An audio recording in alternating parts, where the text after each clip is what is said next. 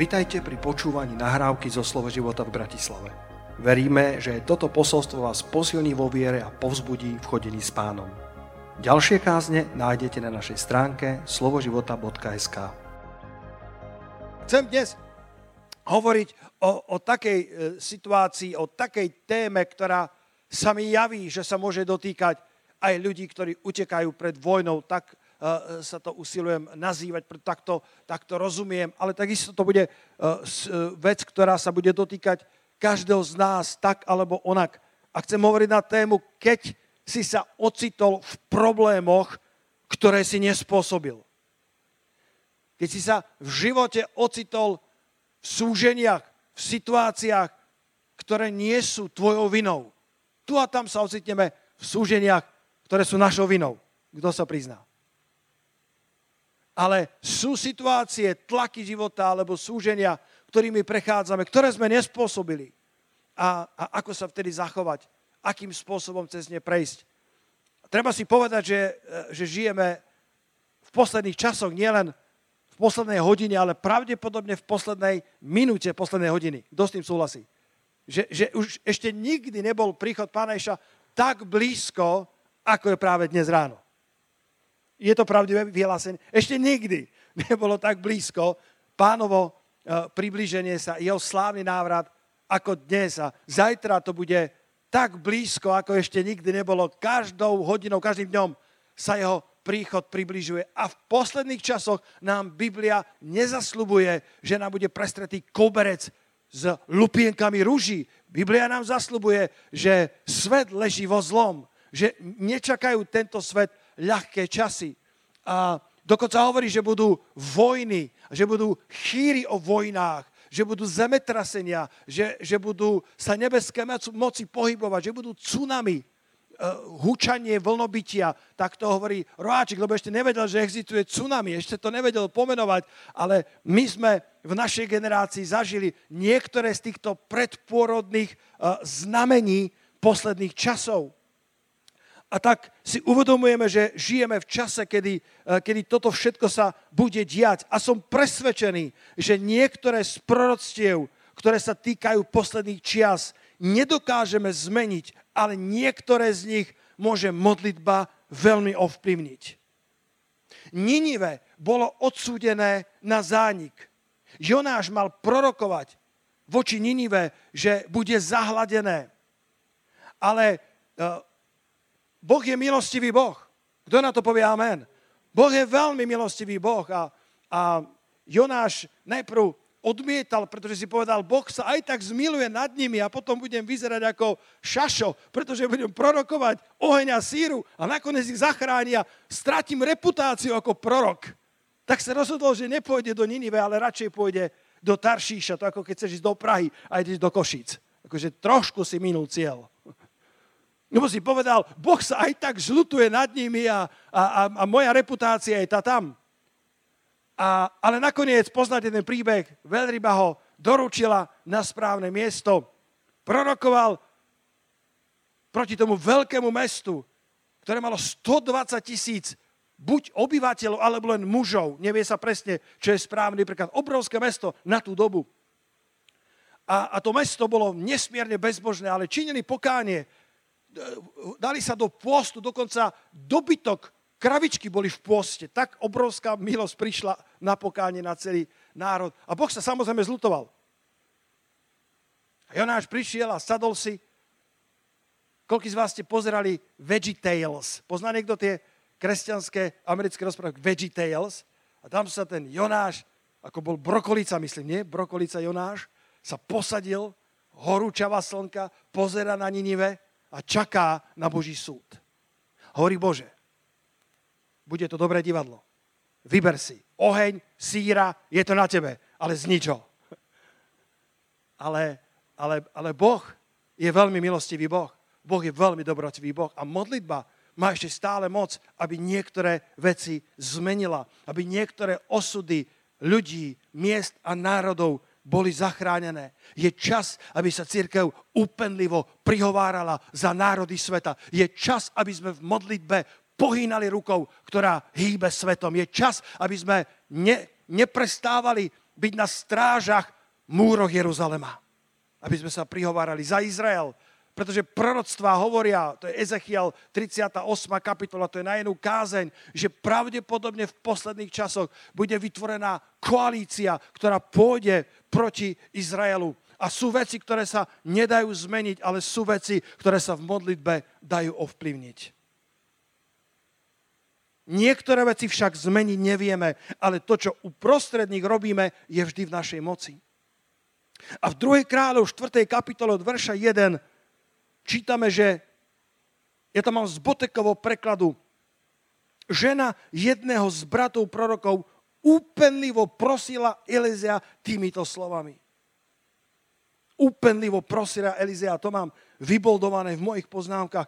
Tvoj sluha, môj muž zomrel, ty vieš, že tvoj sluha bol verný hospodinovi Jahvemu. Prišiel však veriteľ, vzal si mojich dvoch synov za otrokov tá žena sa dostala do situácie, ktorú nezapríčinila. Nebola to jej vina. Zomrel jej muž, stala sa vdovou a preto sa dostala do dlhov a veriteľia prišli, aby zobrali jej dvoch synov za otrokov. Možno jej mal niekto pomôcť v komunite, ale nepomohol. To už je možno iný príbeh. Vdova však napriek nepriaznivému osudu urobila správnu vec išla za prorokom Elizeom. Išla k Bohu, ktorý mohol zmeniť jej osud. To bol spôsob, akým vyjadrila svoju túžbu, aby jej Boh pomohol, že išla za prorokom.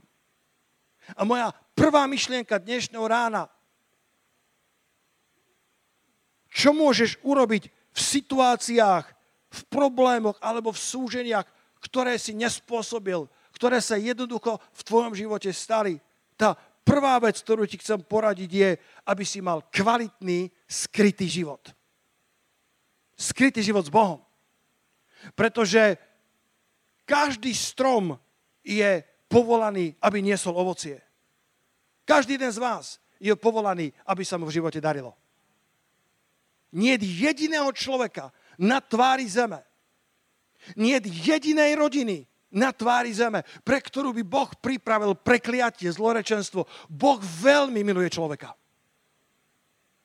Boh nestvoril človeka na to, aby mal do koho kopnúť. Boh stvoril človeka preto, lebo bol veľká láska, ktorá potrebovala dávať. A tak stvoril človeka na svoj obraz a podľa svojej podoby, aby človeka mohol požehnať. Strom nezápasí o to, aby donášal ovocie. Je to jeho prírodzenosť. Koľkokrát sa to krásne ilustrovalo, že, že máš strom a ten nemusí sa uh, uh, usilovať, aby doniesol jablčko. Uh, a je tam. Po desiatkách rokoch práce. Jablko je tam. Strom má vo svojej prirodzenosti, tak ako každý z vás má od Boha danú milosť, aby ste niesli veľa ovocia. Strom nezápasí o to, aby niesol ovoci. Strom zápasí o to, aby našiel pôdu, ktorá je dobre zavlažená. Potrebuje nájsť koreňovú sústavu, potrebuje zapustiť korene do zeme, ktorá je napojená na tie spodné vody. Žalm, verš 3, ten prvý žalm známy, kde žalmista hovorí o blahoslavenstve zbožného muža. Tak hovorí, že ak ten muž bude zbožný, bude sa držať Božích prikázaní, tak bude ako strom zasadený nad potokmi vody, ktorý dáva svoje ovocie svojim časom, ktorého list nevedne a všetko, čo bude robiť, podarí sa mu. Bez ohľadu na sucho, bez ohľadu na okolnosti, ktoré sú okolo toho stromu, ak je zasadený nad potokmi vod, ak jeho koreňová sústava sa dobre zapustí do pôdy, ktorá je zavlažená, ak nájde tie podzemné zdroje, tak takýto strom, takýto život, takýto podnikateľ, takýto otec rodiny, takáto matka rodiny, takýto mladý študent na univerzite, takýto mladý manželský pár budú požehnaní, ponesú ovocie svojim časom, možno to nebude okamžite, ale svojim časom ponesú ovocie a váš list nebude vednúť a čokoľvek budete robiť, bude sa vám dariť, lebo Božie požehnanie bude na vás. Strom nezápasí o to, aby bol plodný. Strom zápasí o to, aby našiel podzemné vody. Strom zápasí o to, aby jeho korene boli zapustené do dobrej pôdy. Čím viac sa kopia problémy v našom živote alebo rastú naše zodpovednosti, tým viac musí rásť hladina Božieho slova v nás. Koľko z vás počúvate správy pravidelne? Koľko z vás myslíte, že by ste ich mali pozerať trochu menej? Čím, čím viac rastie hladina informácií z tohto sveta, tým viac by mala rásť hladina Božieho slova v nás. Kedy si Kenneth, Kenneth Hagin spomínal, že ešte v čase, kedy nebola televízia, ale v Amerike akurát spustili rozhlasové vysielanie a niektoré sestry boli úplne pripeté k tým seriálom, ktoré sa vysielali cez to rádio, cez ten rozhlas a úplne tým žili. Ešte v starých dobách sme tu mali jednu vzácnú sestru, dôchodkyňu, úžasnú sestru v našom zbore, ktorá sa nevedela odtrhnúť od telenoviel. Pamätáte na telenovely? To už vďaka pánovi až tak nefunguje. A raz to niekto kázal, že, že, že možno, že pozeráš telenovely a mal by si s tým prestať. Ona červenala, zelenala. A zazdela otázka z kazateľnice. Ako sa volajú teraz tie telenovely? Ten kazateľ to nevedel. A zazdelo, že divoký aniel. tak sme všetci vedeli, že to asi naozaj úplne nie je edukatívne pre kresťana, aby pozeral telenovelu Divoký aniel. A brat Hegin spomínal, že podobne v čase, kedy ten rozhlas prišiel ako novum, tak niektoré sestry boli prilepené k tomu rozhlasovému príjimaču a myslím, že to bolo o nejakej rodine Smitovcov a pozerali to, nemohli zmeškať jediný diel seriálu a mali jedno modlitebné zhromaždenie a, a uprostred modlitebe na sestra sa prihlásila a povedala, bratia, sestry, nechcem vás rušiť, ale cítim, že by sme sa mali modliť za pani Smitovu, lebo má vážne problémy v rodine. A všetci, že kto je pani Smitová? A došlo, že je to hlavná predstaviteľka seriálu, ktorý ide v rozhlase. Tak tým žila a, a bola potom zahambená. Ale chcem ťa pozbudiť, samozrejme maj prehľad o veciach okolo teba, ale nedovol, aby problémy alebo správy, ktoré sú okolo teba, prevýšili hladinu správ, ktoré majú prichádzať do nebeského Otca. Pretože ak dovolíš, aby hladina tvojich problémov alebo tvojich zodpovedností narástla vyššie, než je hladina Božieho slova v tebe, môže sa stať, že problémy ťa prevalcujú. A naopak, môžeš mať problémov a zodpovednosti koľkokoľvek, vôbec ťa nemusia prevalcovať, lebo tento mladý pastor pred týždňom kázal, že Božia milosť je dostatočná a že sa Božia moc dokazuje v tvojich slabostiach. Len potrebuješ nabrať dostatok Božieho slova, Božej milosti, aby si vyrovnal tú hladinu správ zo sveta správami z nebeského kráľovstva. Nedovolujem si bagatelizovať to, čím prechádzaš. Ani si len nedovolím povedať, že to, čo prechádzaš, by si mal zvládať lepšie. Kto som ja? Možno keby som bol v tvojich mokasínoch, nezvládam tvoj život ani na 20% tak dobre ako ty. Pretože Boh je tak spravodlivý a dobrý otec, že on nielen súdi jednotlivé skutky ľudí, ale on dokáže pojať celú genézu ich života. Možno mám lepšiu výchovu, možno mám horšiu výchovu, možno mám lepšie sociálne pozadie, možno horšie sociálne pozadie. Boh je tak spravodlivý, že ťa dokáže ohodnotiť nielen podľa tvojich skutkov, ale aj podľa toho, z ktorého prostredia si vyšiel. Preto si nedovolím minimalizovať tvoje životné traumy, tvoje zápasy. Ale to, čím prechádzaš, Lacko, dáš toto na obrazovku? Mne sa zdá, že to tam stojí za obrazovku. To, čím prechádzaš, nemusí determinovať to, kým sa v živote staneš. ani len na chvíľočku by som si nedovolil povedať, ja mám väčšie starosti, väčšie problémy, väčšie zodpovednosti ako ty. Nedovolím si ich bagatelizovať. Ale to, čím prechádzaš, nemusí determinovať, určovať to, kým sa v živote staneš. Koľko ste počuli o takom, že, že ceruja? Počul niekto slovo z Biblie, že ceruja? Ja som študent Biblie 30 rokov. A musím vám vyznať, že vždy, keď som čítal o synoch Ceruje, ja som myslel, že to je kraj v Izraeli. Ako u nás máš synovia Polany, to som ja, Ondrej, hej, syn Polany. Dobre živený. Od toho, ako som v Bratislave, ešte lepšie živený. Mám dobrú manželku. Synovia Oravy, synovia Spíša a synovia Ceruje. Ja som myslel, že to je taký divoký kraj, ktorý vychoval takých bojovníkov, vieš, takých, takých cerujových, takých, že, ako povedal Dávid, že priťažkí sú mu títo synovia ceruje. To boli takí odvážni, Jánošikovskí chlapi. Ale Ceruja nebol kraj. Ceruja, Ceruja je sestra Dávidova. Dávid mal sedem bratov, on bol osmi, možno, že bol už mimo plánov, sedmička akože stačí, ale Boh požehnal ešte Dávida. A potom mal dve sestry. Ceruju a Abigail. A o tejto ceruje je len 25 veršov v Biblii. Študoval, že čo sa od nej dozvie, veľa sa nedá, ale jeden verš vám ukážem. Prvá paralepomenon 2.16. Dúfam, že mám správne zapísaný ten odkaz. Prvá, je to tam? Prvá paralepomenon 2.16? Výborne. Prvá kronická 2.16. A tu čítame také tie rodokmene, ktoré ťa nebavia, ako telefónny zoznam, keď čítaš, ale oni majú svoj význam. Ich sestry Ceruja a Abigail. A teraz toto sú tí synovia Ceruje, nie Oraváci, nie zo Spiša, nie z Golanských výšin, ale synovia sestry Dávidovej, ktorá sa volá Ceruja, Abišaj, Joab, Azael, títo traja.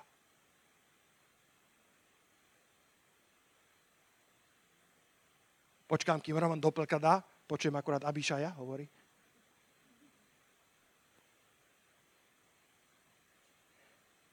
A ceruja sa prekladá ako bolesť alebo súženie.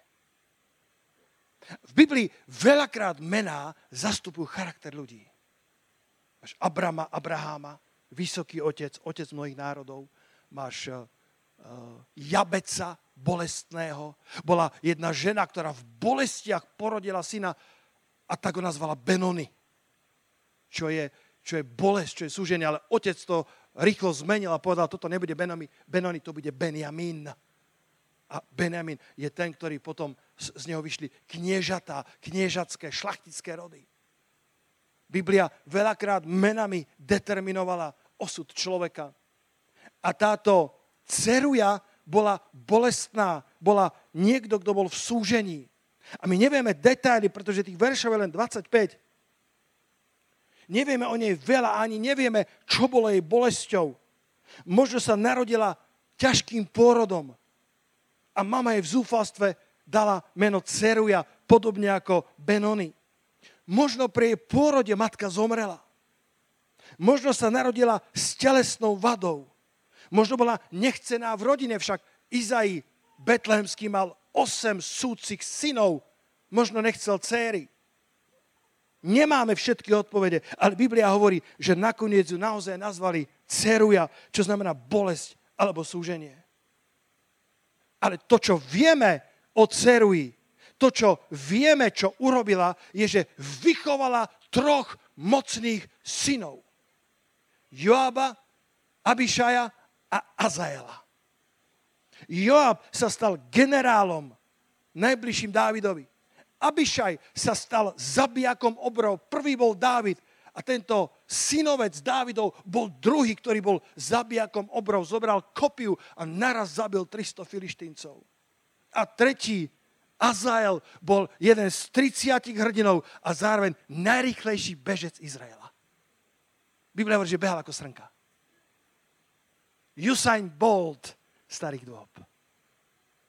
Ceruja, ktorá jej osud mal byť bolesťou, mal byť súžením.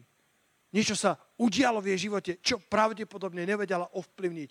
Nejaký byľak, ktorý na nej zostal, nejaká jazva, pre ktorú ju nazvali ceruja, čo je bolesť.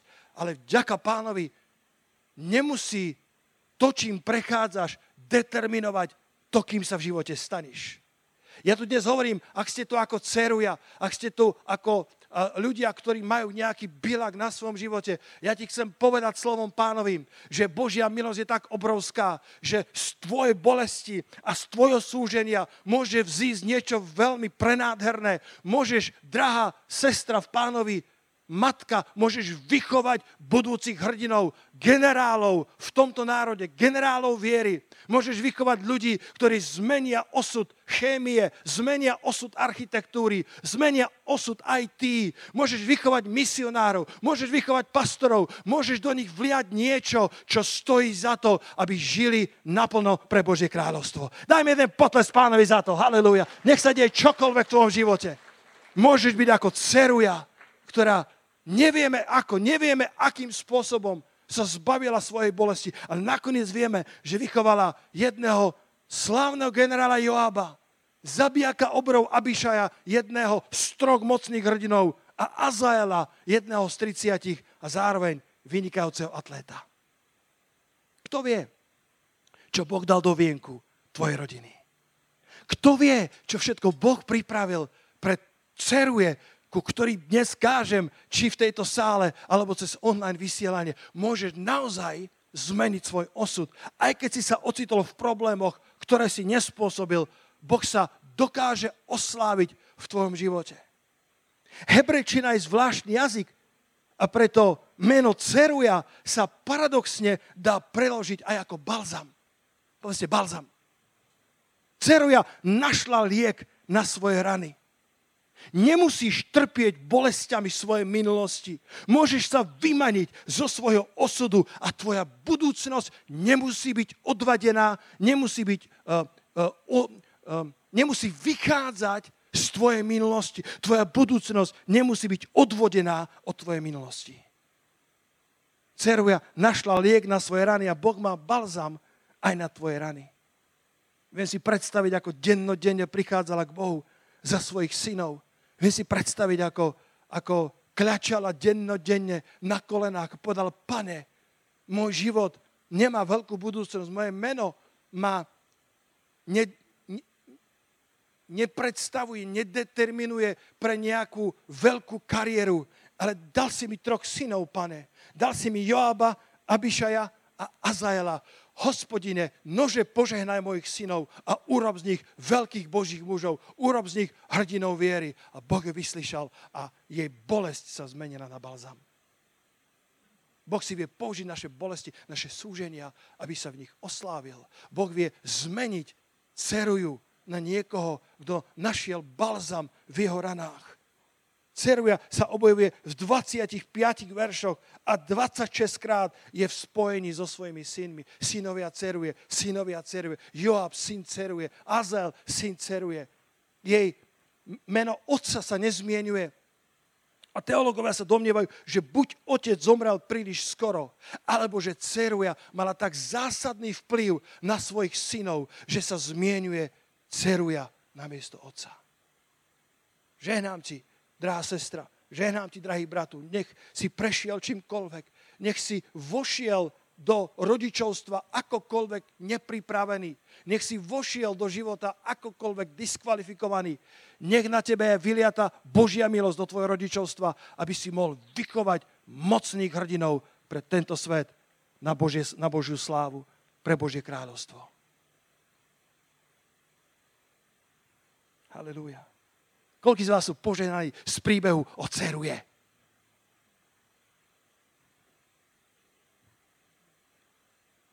Ak sa cítiš ako ceruja, prídi dnes k zdroju života. Volaj k Bohu, aby na tvoje rany vylial balzam uzdravenia. Čím väčšou bolestou prechádzaš, tým väčšiu slávu pre teba pripravil. Keď sa pozrieme do Jána 5. kapitoly, iba na chvíľočku, Jan 5. kapitola, verše 5 a 6. Je to ten rybník Bethesda. Je to tá petorá sieň rôznych uh, vodných nádrží. kde aniel prichádzal a čeril tie vody a kdokoľvek vošiel, nech by bol chorý akokoľvek, tak v tej vode bol uzdravený raz za rok. Bethesda, čo sa prekladá ako dom milosedenstva, ako dom milosti. A bol tam človek vo verši 5 a 6, ktorý už bol 38 rokov chorý. A keď ho Ježiš videl ležať a spoznal, že je už dlho chorý, Ježiš má súcit s ľuďmi, ktorí sú dlho chorí. Fú, halleluja. Ježiš má súcit s ľuďmi, ktorí sú dlho závislí. Ktorí už sú dlho pod otroctvom nepriateľa. Ježiš má súcit s tými, ktorí sú dlho zadlžení a má pripravené pre teba oslobodenie. Bol tam človek, ktorý bol 38 rokov chromý. A Ježiš spoznal, že je už dlho chorý a opýtal sa, chceš vyzdravieť? Kto z vás miluje nášho pána Ježiša Krista? Jasne, že áno. Ale on sa ho predsa pýta, chceš vyzdravieť? Ne, ne, neviem, čo chceš, človeče. Chceš byť zdravý? Sa mi pripomína príbeh, ktorý som dal niekde do knižky. A bol, bol chlapec, ktorý, ktorý našiel žabu a, a žaba rozprávala. A povedala, vezmi ma, poboskaj ma a, uro, a stane sa zo mňa nádherná princezná. Chlapík si ju vzal, strčil do vrecka a išiel ďalej. Žaba z vrecka hovorí, prepáč, asi si mi nerozumel. Poboskaj ma a ja sa zmením na krásnu princeznú. Chlapík ju zatlačil ešte hlbšie. A taká frustrovaná hovorí, čo si nerozumel, čo nechceš princeznu, len ma poboskaj a stanem sa princeznou, o ktorej si sníval. A on povedal, žaba, buď ticho, ja mám 10 rokov, nechcem princeznu, chcem hovoriacu žabu. Nikdy nevieš, čo ľudia chcú. Niektorí si myslia, že by potrebovala princeznu. On chce hovoriacu žabu. Nikdy nevieš. Nikdy nevieš. A Ježiš prichádza k tomuto človeku, ktorého potreba je zjavná. Dokonca Ježiš poznal, že je 38 rokov chorý.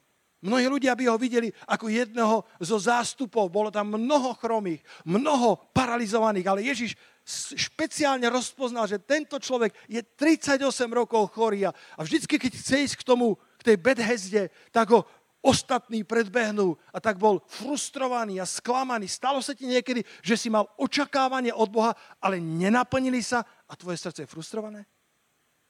Kto sa prizná? Desiatí.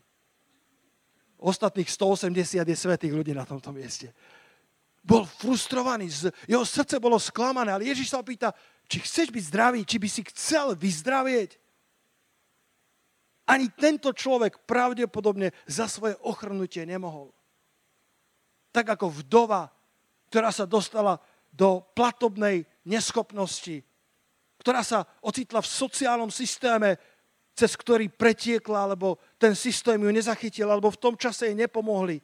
Aj tento chromý za svoju paralýzu nemohol. Ale Ježiš k tvojej paralýze nie je ľahostajný.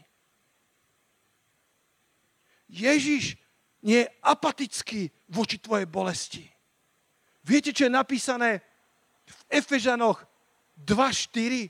Je napísané, že náš Boh je bohatý v milosedenstve. On nemá len milosedenstvo. On je bohatý na milosedenstvo. On má obrovské srdce ku všetkým nám. On je, on je štedrý k svojim deťom. On je bohatý naproti všetkým, ktorí vzývajú jeho meno. A je bohatý na milosedenstvo. Nie je to dobre mať otca, ktorý je bohatý na milosedenstvo? Nie je to dobre mať otca, ktorý je štedrý k svojim deťom, ktorého srdce nielenže preteká hojnosťou, nielenže má všetko, čo potrebuje. Chcel by si mať otca, ktorý, má, ktorý je ako Elon Musk, ktorý má všetko, čo by si len chcel, ale nechce ti to dať? To je strašné, nie? Keby si mal chudobného otca, ale ten ti chce dať všetko, čo len má, aj svoje posledné, to je lepší otec, ako otec, ktorý má všetko na svete, ale povie, nedám ti. Zarob si sám. A náš otec má všetko na svete a zároveň jeho srdce je štedré k svojim deťom a je bohatý na milosedenstvo. Jeden chlapec vyzeral tak otrhane, tak, tak zanedbane, vošiel do obchodu. Pamätáte tie obchody, kde sú také tie obrovské kade na cukríky? A ten predávač bol pohnutý ľútosťou nad tým chlapcom, bol si istý, že veľa peniazy nemá. Povedal, chlapče, poobzeral dookola, nikoho tam nebolo. Načri rukou do tejto kade a koľko cukríkov naberieš, sú tvoje. Chlapec bol ticho a ruky vo vreckách a tak pozeral dookola, nič neurobil. Hovorí, chlapče, rýchlo, kým nikto nepríde. Načiahni do kade, vezmi, čo vezmeš, bude tvoje. A už ľudia začali prichádzať a chlapec stále nič, tak ten predávač si povedal, OK, asi sa hambí, asi je ostýchavý. Tak povedal mu, nastrč svoje tričko a ten predavač načrel do, toho, do tej kade, zobral plnú hruz a hodil mu do trička. A chlapec povedal, ďakujem vám veľmi pekne a utiekol. A, a kamaráti ho čakali vonko, hovorí, to, to čo bolo? To prečo si neurobil hneď na začiatku? Prečo si nenačrel sám? On povedal, pretože som si všimol, že ten predavač má oveľa väčšiu ruku. Pretože som videl, že keď načriem ja mojou malou rukou, zobriem málo, ale keď načrie on, tak tá, tá, tá náruč je oveľa väčšia. Milovaný, náruč nášho nebeského oča, oca, jeho, jeho hrsť je oveľa väčšia, ako je naša a dovol mu, aby načrel do milosidenstva, ktoré má a dal do tvojho lona.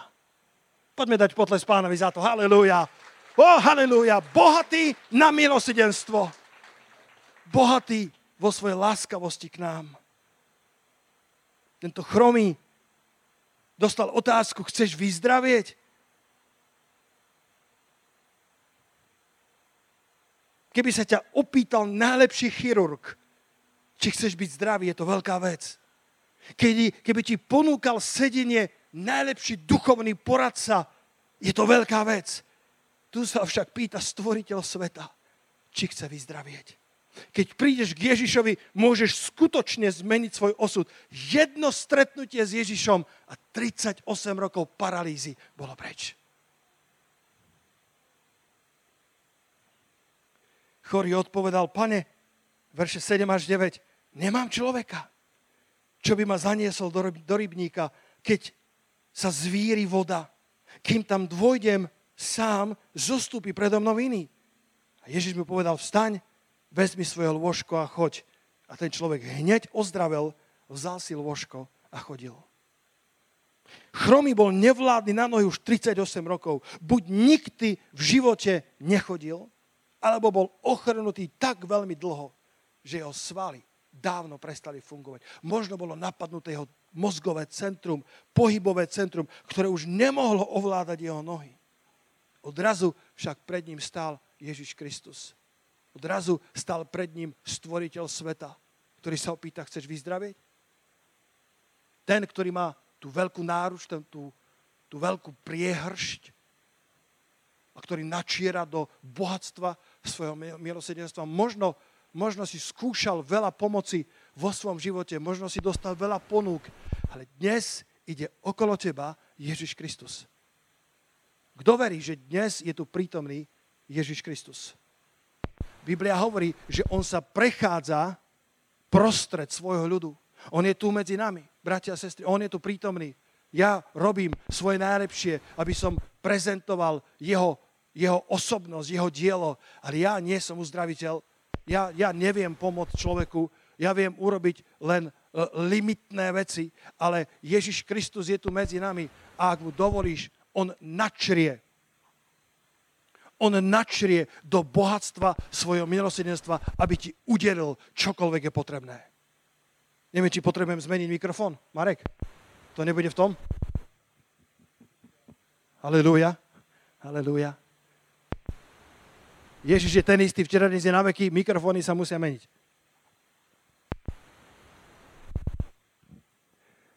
Možno, že toto posolstvo je príliš dobré a nepriateľ sa ho bojí. Ale my ho dokážeme aj cez pukajúce reproduktory. Halelúja. Bratia a sestry, ešte raz, tento chromý, dlhochromý človek sa stretáva s Ježišom, ktorý jeho život mení v okamihu. Pozri sa do Joba 14. kapitoly, verš 9. Už nebudem dlho rozprávať, ešte 10 minút. Ale ešte mi dajte pozornosť, ak vás môžem poprosiť. Job, 14. kapitola. Joba čítaš veľmi málo však. Manželka včera v noci, ona teraz číta Bibliu ako, ako gulomed. Ona, všade, kde ju vidím, číta Bibliu. Pretože povedala to pred týždňom tu, že potrebuje Boha na každý krok. Tak povedala, že skončila ročné čítanie Biblie, prečítala Bibliu, skončila Jobom a začína nejaké nové čítanie a to nové čítanie začína zase Jobom. a hovorím, OK, možno, že tam Boh niečo pre teba má. Isto áno. A v Jobovi v 14. kapitole čítame tento vzácný verš vo verši 9. Veď aj strom má nádej. Ak ho vytnú, ešte vyrastie a jeho výhonok nezanikne. Ak aj jeho koreň zostarne v zemi a jeho kmeň odumrie v prachu, verš 9, počiarkni si, alebo si vyfarbi, alebo si zapíš. Len čo zacíti vodu, vypučí a priesada vyženie mládnik. Viete, za čo som sa modlil tieto dni? Modlil som sa, pane, nech tvoj ľud znova zavonia vodu. Nech znova zacíti Božiu blízkosť pretože aj keby si bol ako strom, ktorý bol vyťatý, ale ešte tam ostali korene. Ešte stále tvoj skrytý život funguje. Na vonok sa zdá, že si bol povalený, ale tvoje korene sú stále nad potokmi vod. A Boží duch ti hovorí dnes, že ak zacítiš vodu, ak okolo teba ide Ježiš Kristus, je úplne jedno, aká dlhá, a aká hlboká bola tvoja paralýza. Ak ide okolo teba darca života, ak ide okolo teba tvorca všetkých vecí, nože dnes vystri svoju vieru k, neme, k, k nemu. Nože dnes vystri svoje srdce k nemu, pretože on je bohatý vo svojom milosidenstve voči tebe. A on je pripravený načrieť do svojho bohatstva milosidenstva a priniesť čokoľvek potrebuješ. Znova tvoja priesada vyženie mládnik. Nech znova zač- zacítiš jeho vôňu. Nech znova povstane v tebe nádej. Povedzte nádej. Niektorí z vás ste sa ocitli v situáciách, kedy beznádej tlačila na vaše srdcia. Beznádej tlačila na vaše mysle. Ale aj strom má nádej, aj keď je vyťatý. Ak má strom nádej, o čo viac ty a ja. Mám tu, mám tu jeden verš v Zachariášovi 9.12. Zachariáš tu hovorí prorocky k svojmu ľudu. Hovorí, vráťte sa do pevnosti zajatci nádeje. Dnes oznamujem, dvojnásobne ti odplatím. Halelúja. Nech nie sme zajatcami hriechu. Nech nie sme zajatcami okolností. Nech sme zajatcami nádeje. Kto z vás chce byť zajatý nádejou? Kto z vás chce byť spútaný nádejou? Že kamkoľvek sa pohneš, všade je nádej máš, máš tú malú celu, ktorá väčšinou ťa limituje v živote a teraz máš celú nádeje. Kamkoľvek sa pozrieš, tak k tebe hovorí hospodin nádej, nádej, nádej. Keď si sa ocitol v problémoch, ktoré si nespôsobil, to prvé, čo potrebuješ, je žiť kvalitný vnútorný život. A to druhé, a tým budem končiť, to druhé, čo potrebuješ, je Nečakaj, až kým sa všetko v živote dá do poriadku. Začni naplňať potreby druhých. Lebo niekedy sme v cirkvi len ako v nemocnici. A my, my ti chceme pomôcť, aby si bol uzdravený. Viete, čo je môj job? Danko, poviem ti, čo je môj job, dobre? E, radšej ti všetko nepoviem, lebo by si mal z toho uh, to, šediny. Ale, ale môj job je popísaný v Efežanoch 4. kapitole od verša 11, kde je napísané, že Boh dal do církvy Boh dal do církvy 5 darov služobnosti. Poznáte 5 darov služobnosti? Apoštol, to je palec. Ten má kontakt so všetkými a je najsilnejší. Ukazovák je prorok. Keď príde prorok do církvy, čin pokánie radšej viac ako menej. Prostredník je evangelista. 5 darov služobnosti. Ten dosahuje najďalej. Reinhard Bonke, Karl Gustav Severin, Sebastian Staxet. Kamkoľvek prídu, ľudia sa zhromaždia a chcú počuť o Kristovi. teraz bol Sebastian Staxet, bol pozvaný starostom Lvova a modlil sa za ňa svedčil mu. Majú priazeň od Boha, aby išli ďalej než bežní ľudia. Potom máš tohto s prstenom, to som ja, to je pastor, ktorý sa oženil s cirkvou. Ktorý žije pre cirkvu, ktorý dýcha pre Boží ľud, ktorý neopúšťa ovce, keď je zlé. Pastor Vitali z, zo zboru Blagaja Vesť je, je teraz na uliciach, varí kávu, varí čaj, pomáha ľuďom uprostred palby Charkova, uprostred všetko, zostáva s ovcami. A potom máš malíček, to je učiteľ, ktorý ti vyšpricuje uši, aby si dobre počul. Aby si dobre rozumel. 5 darov služobnosti. Boh dal týchto 5 darov služobnosti a ja vám garantujem, že to nebýva vždy ľahké. Na druhej strane, dovolím si to povedať, aj keby to nemalo zaznieť z mojich úst, ale dovolím si povedať, vďaka Bohu za dary služobnosti. Vďaka Bohu za to. Boh dal do církvy dary služobnosti, aby zdokonalovali svetých aby vybavili svetých, aby, aby, eh, aby vyzbrojili svetých. Závisí od prekladu. Ale originálne to slovo zdokonalovali alebo pripravovali svetých je, dneska vás učím, hlboké veci, katartismon. Skúste povedať, katartismon. Už viete po grecky. A toto znamená, alebo, alebo lepšie sa to prekladá, je to lekársky termín, pani doktorka, lekársky termín, ktorý sa kedysi používal v starom Grécku na zacelenie zlomených kostí. Katartismon neskôr sa používal na popis obnovenia zboreného chrámu alebo chrámu, ktorý bol ob- obložený nepriateľom, alebo sa používal na vyjadrenie dotvarovania hlinenej nádoby na hrnčianskom kole. Vo farmácii, sestra Kamilka, ak si tu, vo farmácii sa používal na popis všetkých ingrediencií potrebných na úspešnú liečbu. Preto ideálny preklad by nebol ani tak pripravil alebo zdokonalil, ale priniesol úplnosť alebo celistvosť. To je moja práca aby som vám pomohol zaceliť rany, aby som vám pomohol obnoviť život, aby som vám pomohol prejsť z ceruje, ktorá je bolesťou, do ceruje, ktorá je balzamom, aby som vám pomohol, aby ste boli zacelení, aby ste boli zdraví, aby ste potom mohli zmeniť svet. Halilúja! To je tá práca. Nemali by sme iba zostať katartismon, ale sme tam vo verši 12, kde sa pripravujeme, vybavujeme, zacelujeme. Laci, pomôž mi. Verš 12, verš 12, verš 12, Efežanom 4, 12. Tam je to.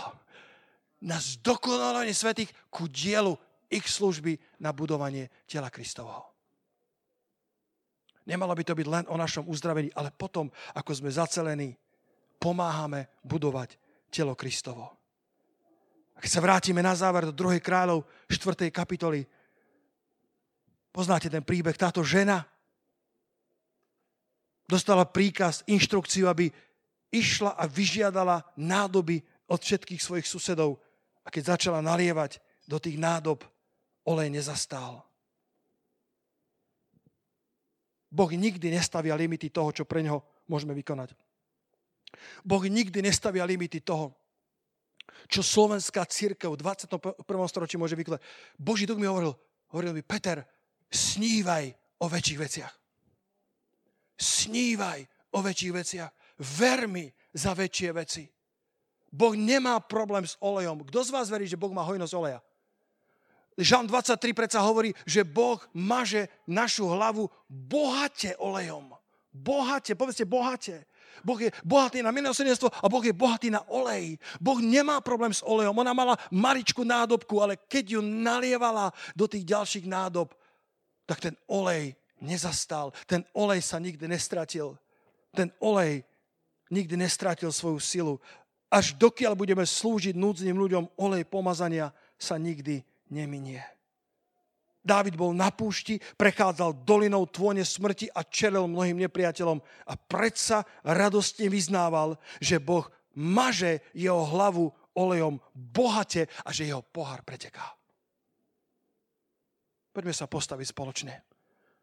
Ak si sa ocitol v súženiach a v problémoch, za ktoré nemôžeš, ktoré nie sú úplne tvojou vinou, sú dve veci, ktoré ti dokážem odporučiť z Božieho slova. Tá prvá je, aby si išiel k zdroju. Tá prvá je, aby si si zachoval svoje korene hlboko v podzemných vodách Svetého Ducha, pretože možno tvoj strom bol povalený, bol vyťatý, ale ak stále jeho korene sú tam, ak zacíti vodu, ak znova zacítiš blízko Svetého Ducha, kto vie, čo Boh pripravil pre tvoje neskoré roky, pre jesen tvojho života. Ceruja bola bolestná, ale z troch jej synov sa stali veľkí boží mužovia, ktorí zmenili históriu. A tá druhá vec, ak môžete chváliť či prísť, prosím, aby ste mi pomohli byť spojení s Božím duchom, tá druhá vec, ktorú potrebuješ spraviť, niektorí len čakajú, kým sa všetko dá do poriadku. Len čakajú, kým mi niekto pomôže, kým niekto naplní moje potreby, kým niekto zacelí moje rany. Ale súčasťou víťazstva v súženiach tvojho života je, že sa ob, obliadneš, že sa obzrieš dookola a začneš hľadať prázdne nádoby.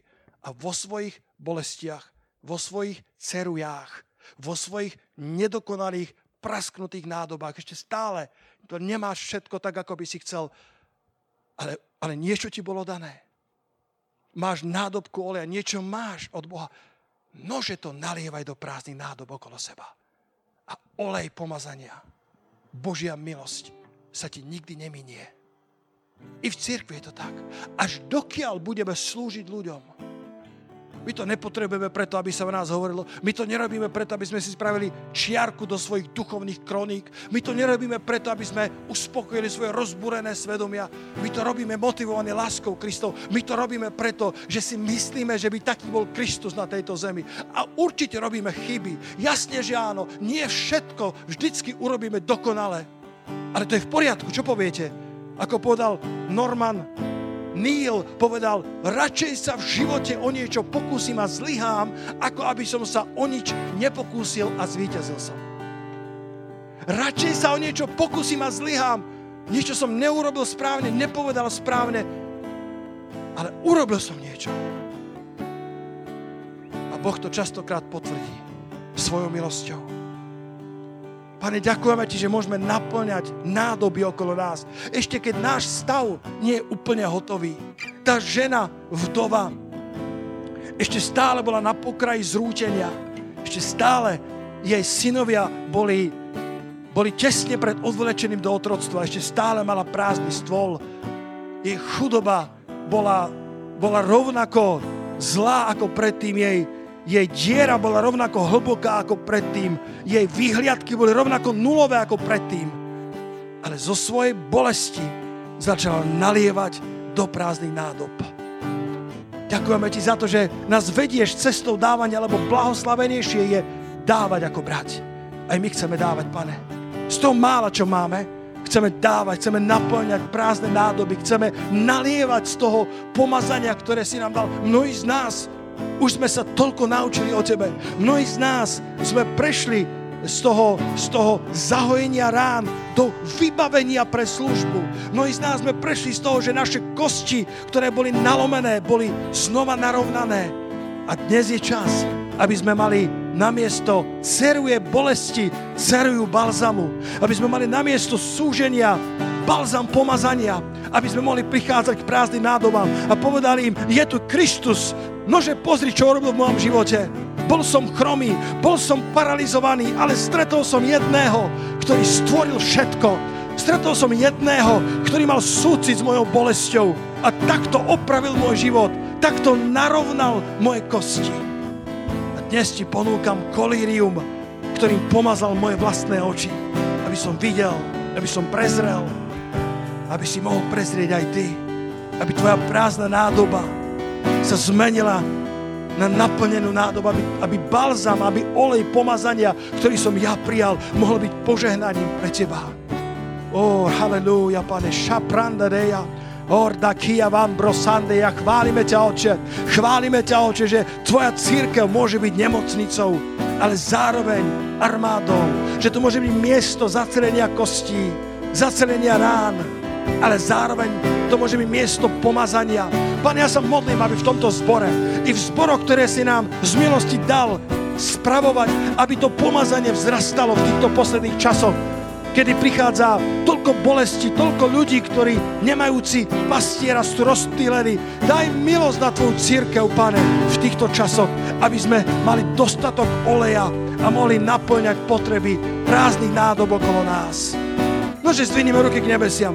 Modlíme sa za olej pomazania, aby vzrastal v našom strede, aby vzrastal v tvojom živote, pretože zadarmo si dostal, zadarmo dávaj. To nie len o pastoroch, to nie len o lídroch.